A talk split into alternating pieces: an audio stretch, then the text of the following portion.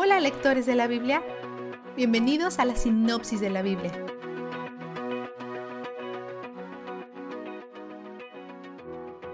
Dios les recuerda a Moisés y a Aarón que el faraón no escuchará. Él endurecerá el corazón del faraón a su solicitud.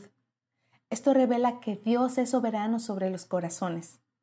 Si eres nuevo a esta idea o te causa conflicto, resiste el deseo de interpretar sus motivos o sacar conclusiones sobre él. Basado en esto, por ahora vamos a notar que Él tiene el poder de cambiar corazones. Dios también menciona varias veces que Él está haciendo todo esto para que Israel sepa que Él es el Señor. La palabra saber no solo significa una aceptación competente de esta realidad, tiene que ver más con la postura de una persona en respuesta a la verdad. Dios quiere que lo crean en sus huesos, no solo aceptarlo como un hecho. Él quiere que sus vidas lo reflejen. Las plagas se en el mismo propósito para los egipcios, para que ellos sepan que Él es el Señor. Desafortunadamente, es posible saber que Yahweh es el Señor y aún así no rendirse a Él. ¿Recuerdas los hijos de Dios incluyendo a Satanás, el acusador?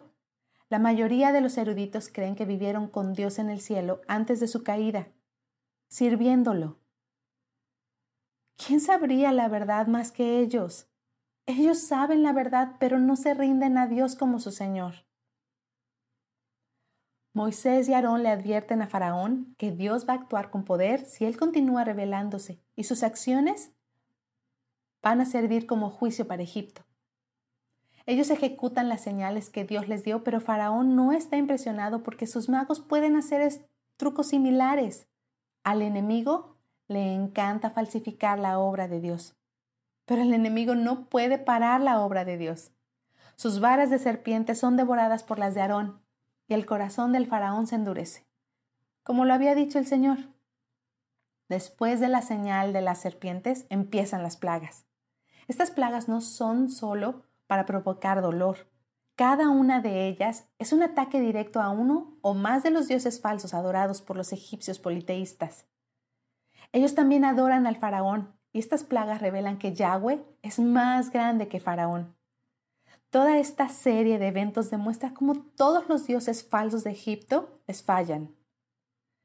Después que Dios demuestra su poder sobre el río Nilo convirtiéndolo en sangre, los magos locales hacen lo mismo, y otra vez el faraón no se conmueve.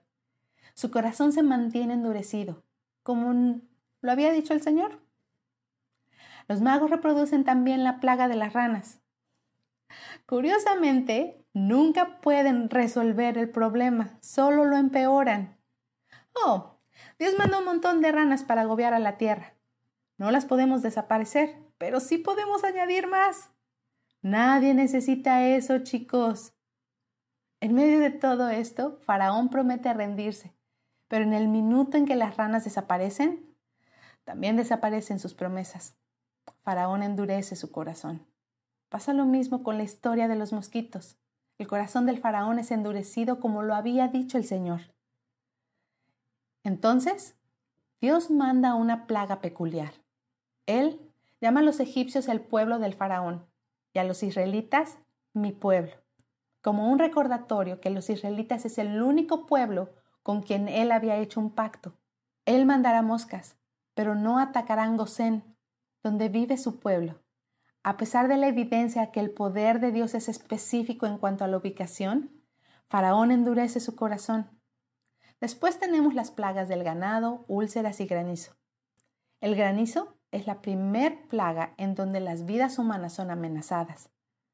Dios le dice a Faraón explícitamente cómo evitarlo, pero él endurece su corazón. Las cosas se van dando exactamente como Dios lo había dicho. Faraón incluso le pide a Moisés que ore a Dios a su favor, pero aún así no se arrepiente. Su corazón siempre está endurecido. Vistazo de Dios. La paciencia de Dios es evidente en estos capítulos. En 9, 15 a 16, Él le dice a Faraón, si en este momento desplegara yo mi poder, y a ti y a tu pueblo los azotara con una plaga, desaparecerían de la tierra. Pero te he dejado con vida precisamente para mostrarte mi poder. y para que mi nombre sea proclamado por toda la tierra. Él tiene paciencia con los pecadores. Paso a paso, Él está desarrollando su plan. Su paciencia con Faraón es probablemente frustrante para Moisés y los israelitas, e incluso para los egipcios. Ellos probablemente estarán pensando, ya déjalos ir, Faraón. Nosotros a menudo somos menos pacientes con Dios de lo que Él es con todo. Tratamos de apresurar su plan y desconfiamos de su corazón. Aún así, Él está con nosotros en la lucha y en la espera, lo que significa que aún puede haber júbilo en esos momentos, porque Él es donde el júbilo está. La sinopsis de la Biblia es presentada a ustedes gracias a B-Group, estudios bíblicos y de discipulado que se reúnen en iglesias y hogares alrededor del mundo cada semana.